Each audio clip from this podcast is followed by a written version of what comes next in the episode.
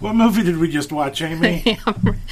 We just watched the first part of War and Peace from 1966 and 67 yeah. from the Soviet Union. The great, um, not masterpiece, but it's an important part of like Soviet. It's I an think- I important think Soviet it's- filmmaking. Yeah, like I, I think masterpiece is not an un, incorrect term necessarily. Yeah. Yeah. it's it's a complicated Russian novel. Everyone's got nine different names. yeah yeah um so now i will be pre- prepared for natasha pierre and pierre and the great comet of 1812 except Yeah. it's not on broadway anymore It's not. but, um, it closed because nobody went to go see it. but i hear it was really good Oh, I it like I- I hear- compared to Dear Evan Hansen, which I have experienced both of those musicals in the same way, which is listening to their soundtracks and reading synopses on the internet. Yeah. uh, it is way better than Dear Evan Hansen was, which it beat or lost to in the Tonys. Um, and I also have have in the last like two weeks become addicted to Dave Malloy's um, other musical or one of his other musicals. He's got four or five now called Octet. yeah um that's about the internet It is. It's about the internet and like that whole thing is just stuck in my head all the time. Like I love that show, and I've only heard the cast album. well that's what you do when Yeah. you don't live in new york and Yeah. can't see although secret they're usually completely bootlegged Yes, you can find Versions of lots of, Broadway them on shows. YouTube or elsewhere. which normally i don't ever encourage any bootleg Yeah, but it's it's real Broadway bootlegs are in such an interesting, weird place because it is basically it's art that is inaccessible to anyone that isn't like independently wealthy enough to get to New York and pay for a ticket.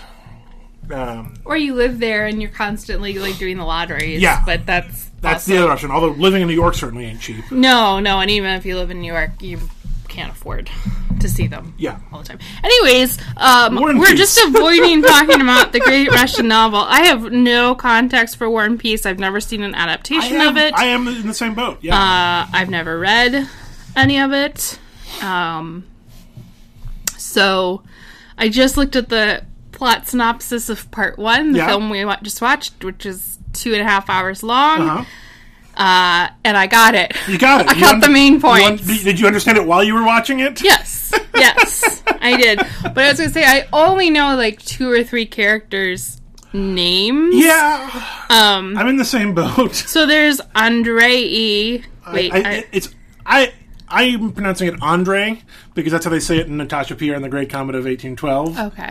Um, Oh. They're always like extra little tiny syllables in Yes. Russian that it's a hard. complicated language Um, so- Um, for us Americans. Andre Bolkonsky. yes, He is like a prince. I, I Yeah. don't quite know how the royalty structure. Works I don't either. I, in, I have um, no. I have so little context for 18th, any of this. 19th century Which is Russia. fascinating. Yeah, he is. He is. He's Prince Bolkonsky. Is how what they refer to him as. Yeah, he is a prince. His father is a prince, but has been exiled to the country. Um, Mm-hmm. Bless you. he's Father Bolkonsky. Yes. Dad.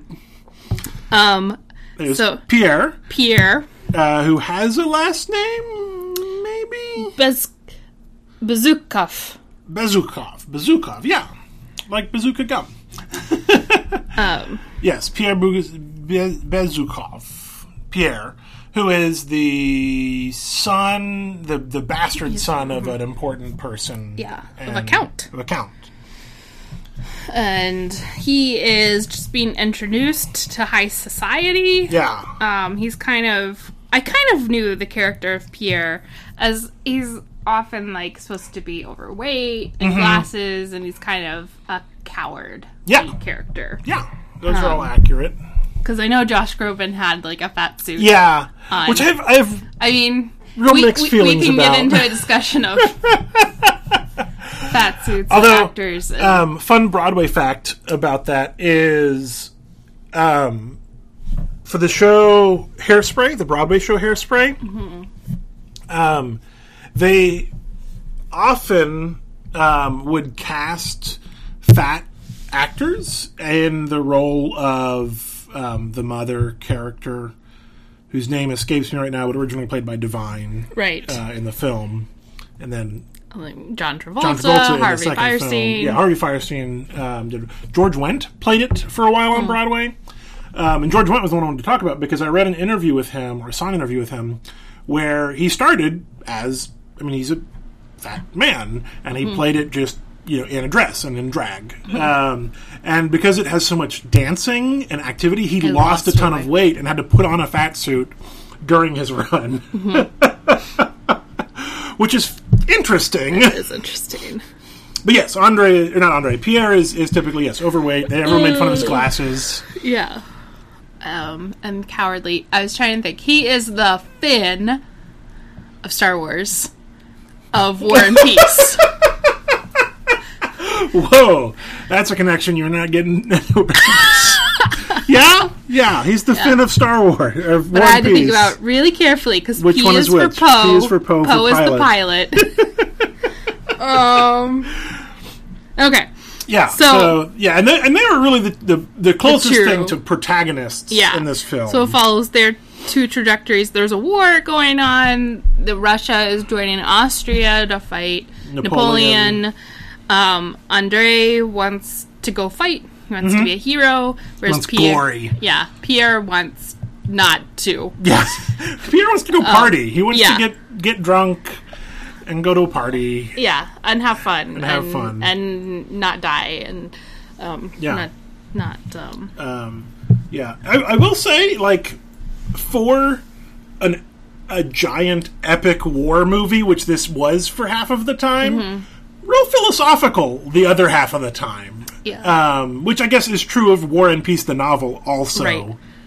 Um, having not read it, but it, it it did a good job of evoking what I thought the book War and Peace would have felt like. Gotta go back to that source material Yeah. and read it sometime. it's it's a big book. It's a big big Russian novel. yeah. um yeah so that's the that's the basic plot of this part one and Mm-hmm. Part one. Yeah. um andre has his chance to be a hero and is presumed dead on the battlefield Mm-hmm. um, but does come back he's not actually dead um, He's fine.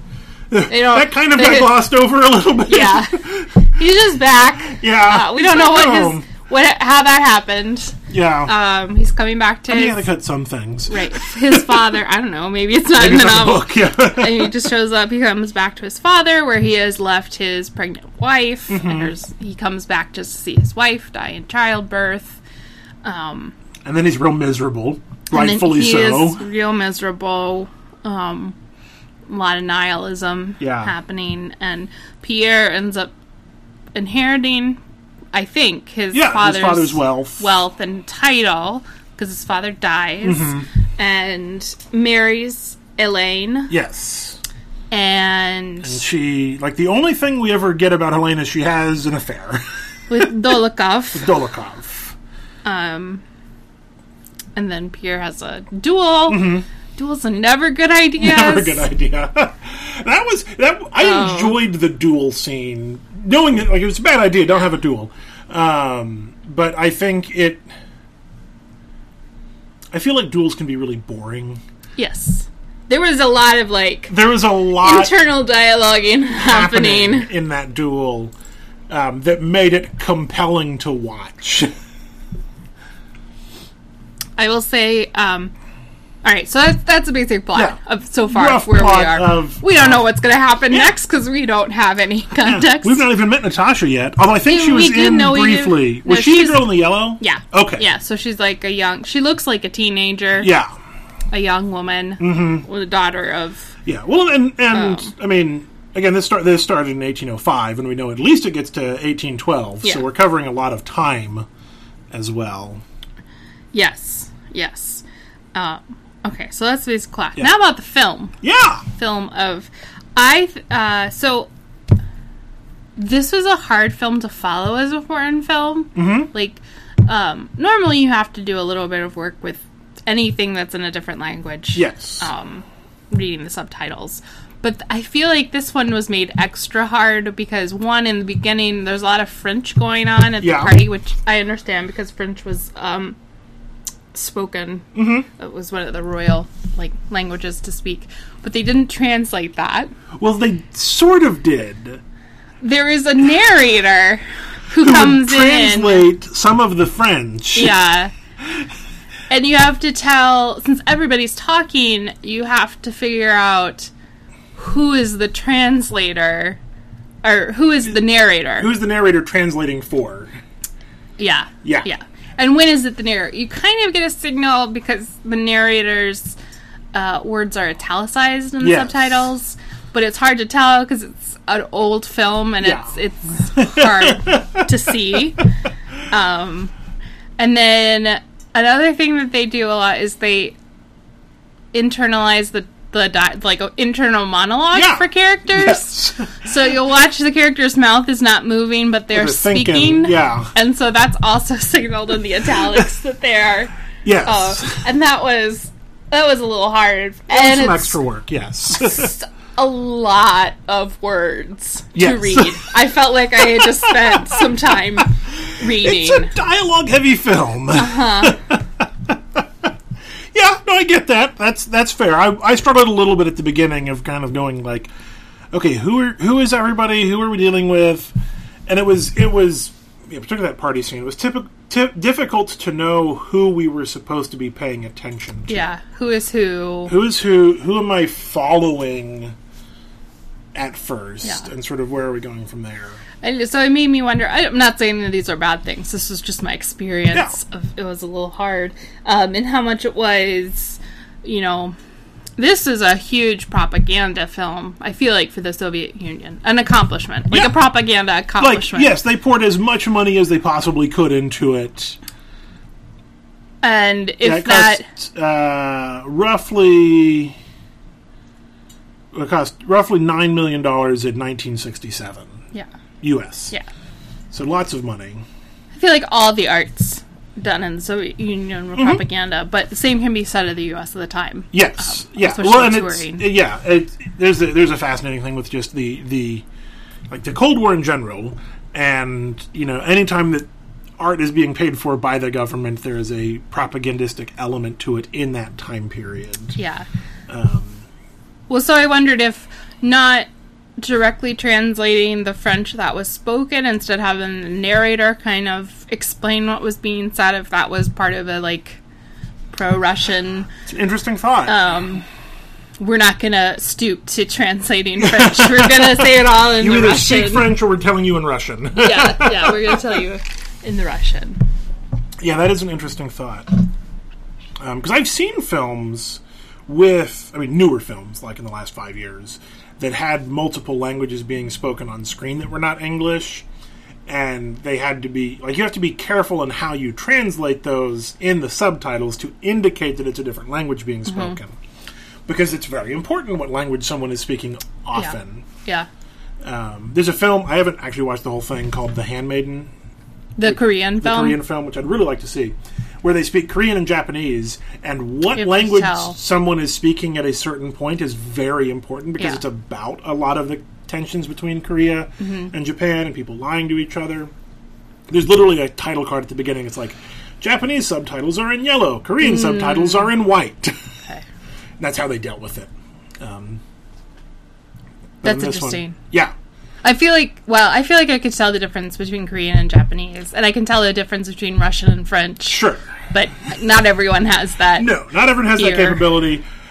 And even then, sometimes when you're reading subtitles, the, the dialogue can fade out a little right, bit. and you can't always see who's speaking, Yeah. um, so it can be hard. Yeah, so that was one thing that I wondered in the beginning. It's a good thought. Um, yeah. Well, I was watching. I was like, I was thinking about how how is the Soviet propaganda? Yeah. Um, and and it would be really interesting to watch some other adaptations, like the BBC Mm-hmm. version, to see how the story changes. Yeah. um, yeah, I, I told Amy we're going to switch to just be a War and Peace adaptation podcast. That's all we're going to talk about from Yeah. now on. Awesome. some very light, light watching and listening material. yeah, it'll be easy. It's like fun. Um, yeah, yeah. But yeah, no, it was. I mean, it's definitely a piece of, of. It was propagandistically made. It was made to show off what can be done. Yes. What can Russia accomplish? It's not Yes. necessarily. I mean, it's propagandistic in as much as War and Peace is like how about how cool Russia is, and Mm-hmm. is like held up as a as a staple of that. It's not. It's not propagandistic in the way that I think people expect propaganda to be. Oh, yeah. Yeah. um, I don't know the context of War and Peace. I actually I don't know yeah, I don't very little when about it's any of it. written. I know it's Tolstoy. It was written in the late 1800s. That's what I thought. And it takes place in the early 1800s. And this was filmed in 1965 is when it started. So, yeah. Well, in late 19th century, Tolstoy, we're going, about to go into several rev- revolutions Mm-hmm. Yeah. in France. Uh, France. Russia. I mean, they're probably about to go into several revolutions in France at the same time. Because I think this is Russia. like roughly contemporaneous with some of the stuff in Les Miserables. yeah, it is.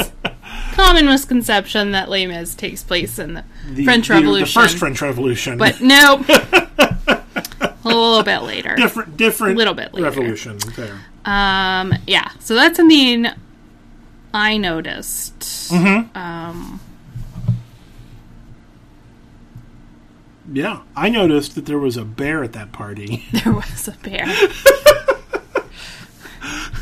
which again is one of those things that without a lot of context i'm like is this is this a 1960s bear is this a is this a bear from the actual like not i mean it was in the 1960s but like i don't know the history of the bear as a sort of symbol of russian power and like how far back does that go Oh, I thought it was just rich people being stupid. Well, it was like also the rest of that. that party. it was also we've rich got a people being bear. We're stupid. just gonna bring a bear in and feed it champagne and see what happens.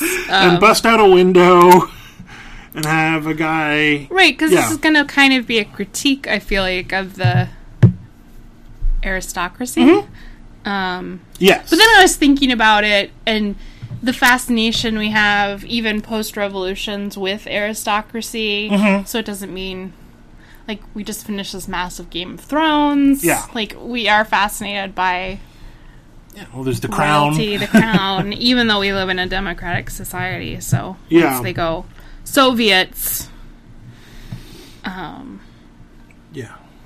Yeah, and we, we really see very little of the underclass. There's a couple of times, like in the be- before some of the battles in the like Austrian towns they were visiting. Well, some of it stood out to me of like um, the lack of the upstairs downstairs um, because there was like this army of servants that would come out. Yes, Like when the um, when Pierre's father was dying, like Yeah. this army of servants came out of all of their little servant entryways Mm-hmm. um, to be there when you know he was on his his deathbed. yeah, Um, there are a couple of shots of them like watching at some of the big parties and this. Mm-hmm. Um, I, uh, I remember one of the dinner party scenes where like everybody comes in to sit down, and like each person gets a servant that comes and brings. Yeah, them they their all have their food. footmen. Um, Yeah. So that in in um, Andre's father's house, the number of footmen, and then I guess like somebody like the butler when Yeah. he comes in and the father says, "Go ask Yeah. how the labor I is love going," that moment. And tell Elaine's her like, I've yeah. asked how the labor is going. and he gets halfway up the stairs, and the midwife comes out and says, "Tell him that labor has begun," and Yeah. you know, you know, no, the you- they the servants are background characters; they're not yes. They're not- important. then- yeah, you don't get the as you said the upstairs downstairs of it where you see both going on. You see some of the like infantry infantrymen Mm-hmm. like singing and talking, and there's a sense that they're they're the lower class. Mm-hmm. Um, and then the way the battle films battle scenes are filmed, they're like. Let's. They're first on the line. Like, Yeah. it's the class divisions of officers and the, and the infantry or the- very, yeah. very clear. I really enjoyed watching those battle scenes. Yeah, it was like cast of thousands. Yeah. They were- I was joking. We took a little break last night. And I was like, they were just like, "Hey, Russian citizens, cool. You're, all, in gonna War and be, Peace now. you're all gonna be in these battle scenes." Yeah. A lot of them were filmed from the air, which would be a lot harder yeah. in 1966. yeah. Um, there's no CGI. No CGI. so- Some amazing like I don't like choreography, like battle choreography, but also like cinematography, like the camera moving through, like like long takes of seeing Yeah. different parts of the so action they're all happening. going right. Oh Um, as far As the, man, like the you filming- can see the money there. yeah, yeah. Um, all live horses. I was All live super- horses. Clearly, the Humane Society was not So- fair. So this movie is banned in the UK because of what happens to the horses. yeah, I was just like cringing Like, They, every time. they will not allow it for to be for sale there because of like I don't know if the ones we saw were specifically one, but there's apparently a scene of a horse like getting seriously injured, and like it's I don't know if it's real or not. It's probably real. I'm guessing it's real. I Yeah. mean, they were having horses like flip tumble over and flip, and, and, you don't. it did not look good. You cannot fake that during that time. yeah, yeah, Those were real horses. Um, yeah. yeah. I And mean, so I you feel got- bad for those horses. I mean, I felt bad for the bear. When the bear came out at the party, I was like, okay, there's no American Humane Society watching over No. all these animals. Nope. They're. And, and to be fair, the American Humane Society struggles to do anything effectively in, when they're doing it as well. There's histories of that. yeah. Um, because it's all voluntary. So if the Humane Society doesn't sign off on it, they lose access. So it's kind of this like how much control do they really have. Yeah. Yeah. But um, Fair enough. Fair enough. Yeah. So But- real horses, Real in horses. battles, and then you know one of the things that stood out to me that I, I don't know what all the military terms. I'm going to Yeah. call them the cavalry Yeah, the people on horses. on horses, and they all go into battle and they all get knocked off their horses, and then there there's just like huge herds of just horses. horses with saddles just like running. Running. Yeah. Ah, just just some impressive scale of Mm-hmm. and like looking over the mountain and like seeing an entire army of 10, 20, 30,000 people. Um, Felicity's, Felicity's uh, attacking the She's hands, getting yeah. into the the story. but yeah, just just impressive. Oh. She got you good there. Oh. No, it's not. It's not her. I'm having some pelvic pain, Yeah. and it's coming. Well, then the cat And hit then you at I- the same time. I was dealing with that, and she just Come here, buddy. We're gonna we're gonna put you on the me. floor right now. her claws. Oh, it's a bad combo. Yep. Yeah. Um speaking of interesting shots, I noticed there was a lot of POV shots, which I wasn't expecting for something Mm. like this. Mm-hmm. Um, but lots of shots from the point of view of various characters, either you know on the battlefield, like, and you can almost always tell it because they were like blinking and there was like water coming over the lens as sort of a thing. Mm-hmm. Oh, the blurry. yeah, the blurry. That's right. Yeah. So you can tell them they're sick. Uh, like the count on his deathbed Mm-hmm. was kind of blurry. He couldn't see Yeah. everyone. Um, Also, this was a. I don't know how intentional this was, but I noticed it with the count and then the um, Andre's wife, Lise, Lisa. Lisa. Um, both had green featured prominently around them when they were about to die. I didn't notice. That. Um, so the count was like on a green bed, and I couldn't tell if it was lighting or if it was the Mm-hmm. the thing. And then outside of Lisa's room was this very large green light fixture that was was in what is relatively a muted color palette for this film. Like those both stood out to me very strongly. Yeah, I don't think that the this is an amazing restoration for whatever reason.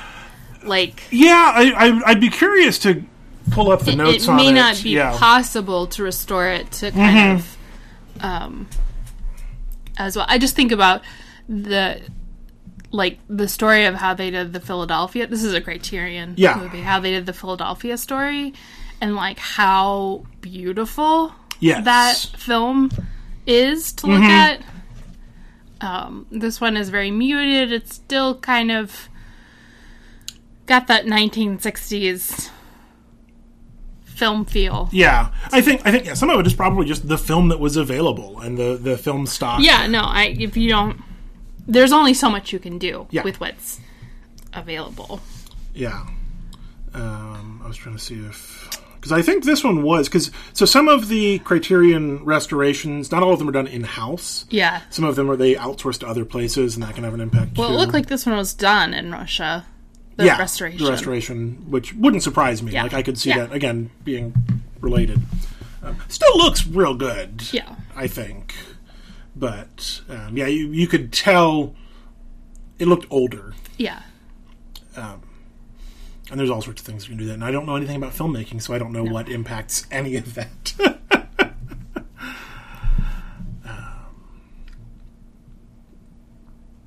I liked. I wrote down a quote: "Are you satisfied with this evening?" Which I think was a quote that Pierre said to Elaine. Oh, when they were like courting. And they were like courting and sort of just like sitting on that couch. And her parents were very much Real trying to get awkward. them engaged. yeah. Real like uh not not a love story No, happening happening there. no, not a love story happening there. Not not a lot of uh, excitement between either of them. Uh, yeah, what other thoughts do you have? I think I think that was mostly it. Okay. battle scenes, the language. Um, proud of myself for mostly telling the c- characters apart and the I story. got, I got Andre and Pierre pretty close. Like I knew, I knew Yeah. who they were. I knew they were important, so I was following them. yeah, There was the guy who ran the cannon battalion. He had sort of a subplot. the count uh, Tushkin. Tush- Tushin, Tushin. Tushin, yeah. He sort of had a story in the war portion, and then not much elsewhere. Um, yeah, I got. I mean, it's more. It's more Tushin. Tushin, um, it- um, complicated, but the war story feels very much like war is hell, yeah. and No, I um, think I so think, much like other war novels or war films. Mm-hmm. Like, Like, hey, maybe war is a bad idea. war is a bad idea, and it's much easier to be an officer. Not, not, not saying it's easier to be an officer, but in these like, in yeah, I mean, like their generals, who's a prince, are not in danger. They're less in danger Yes. of being trampled by Being- another army, being killed. So Yeah. I mean, some of the officers are, or killed, or injured, or Yeah, things like yeah, that. it's But not- yes, but the the class Mm-hmm. distinction. Yeah. Um, yeah. I. It was weird to me. Like I've never actually seen Saving Private Ryan, but I know like the the Normandy beach scene is always a very famous thing. Like this felt very reminiscent of that same idea of like we're just going to show how brutal this can be And pointless. and to s- pointless To, certain. and like like what was gained from it and kind of the characters even kind of realize that at the end like pierre knows it early on he's like this is a dumb war i don't want to go fight in this and then by the end andre's like yeah that was kind of a dumb war yeah. what was this about Yeah. Um, it was also hard to tell the difference between uniforms for me. Mm-hmm. Like the Russians were in green and the French were in blue, but I could sometimes the tell from the Russians hats. were they had different hats they had different hats, but so it was hard for me to tell sometimes. yeah we didn't Um, see a lot of the french like other than in the big crowd shots right. we didn't get their perspective on things i wrote toast that is just yelling Oh, and the, at the at the gentleman's club, yeah and then they just threw their glasses Yeah. down. They held up their glasses and just like yelled for 30 seconds. I'm like, that's a cool toast. and then threw their glasses on the ground, which was fun. A lot, of, a lot of glass to clean up, a lot of glass to make. Yeah. it's an expensive shot. It's an expensive movie.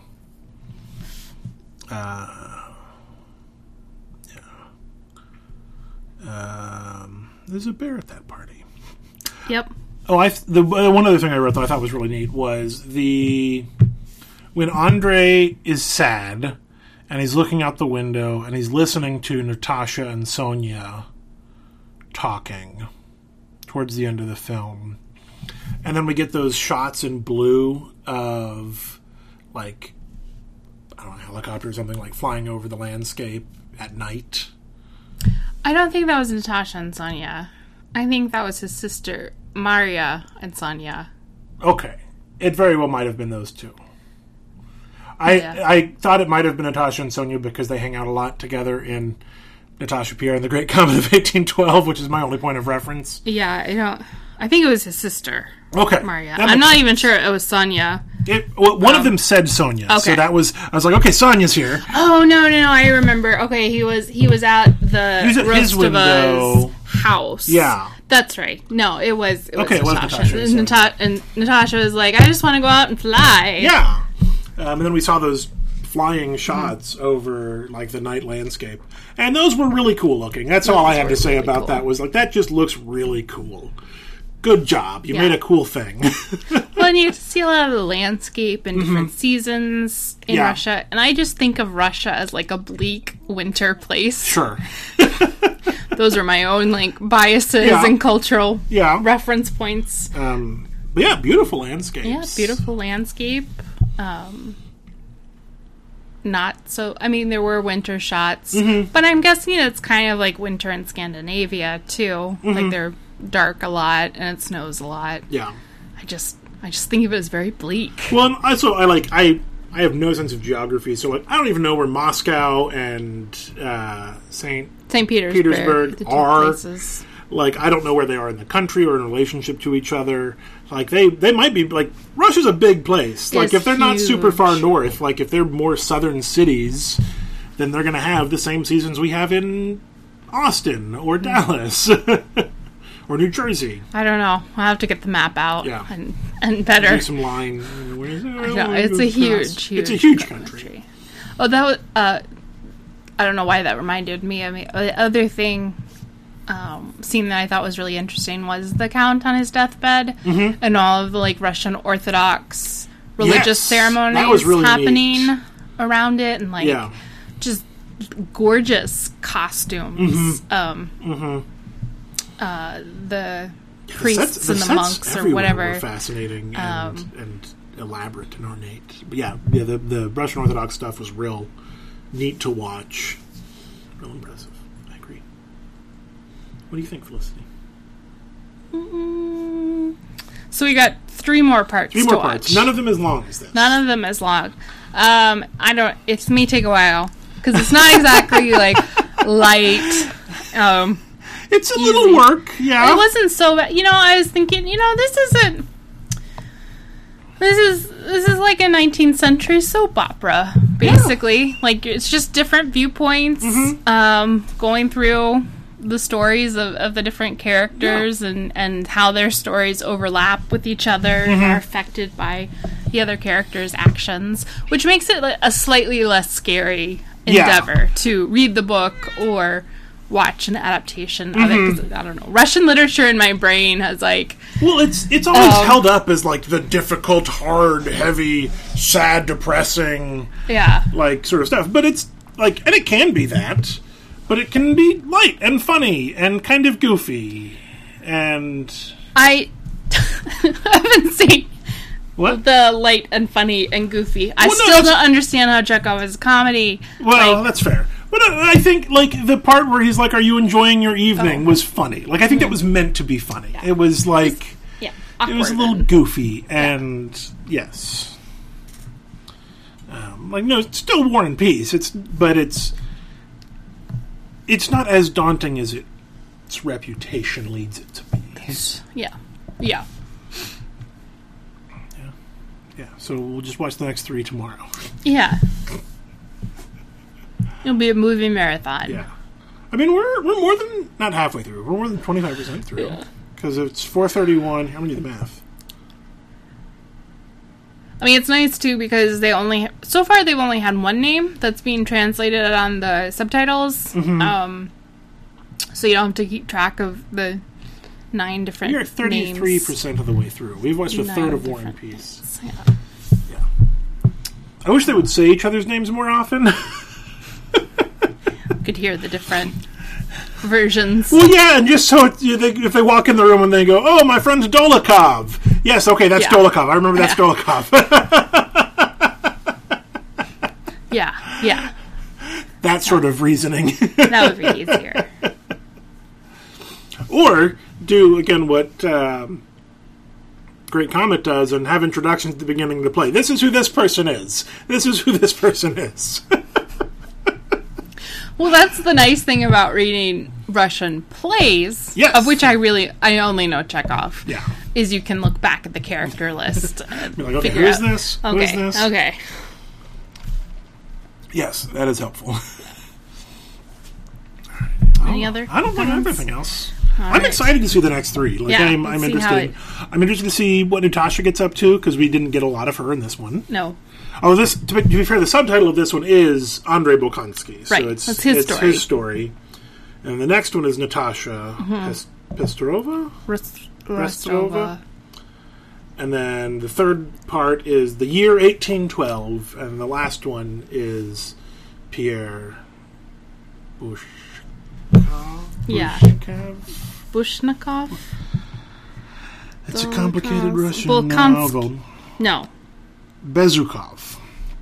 Pierre. It doesn't Bezukov. matter. We'll just call them by their first names. Yes. it's a complicated Russian novel. Everyone's got nine different names. Yeah. Yeah. All right. Well, it was fun. Uh, yeah. Probably won't watch part two. Is like the next movie we watch. It takes it's it's a little bit of work. It's a little bit of work. It's not too bad. All right. All right. Say goodnight, Amy. Good night, Amy.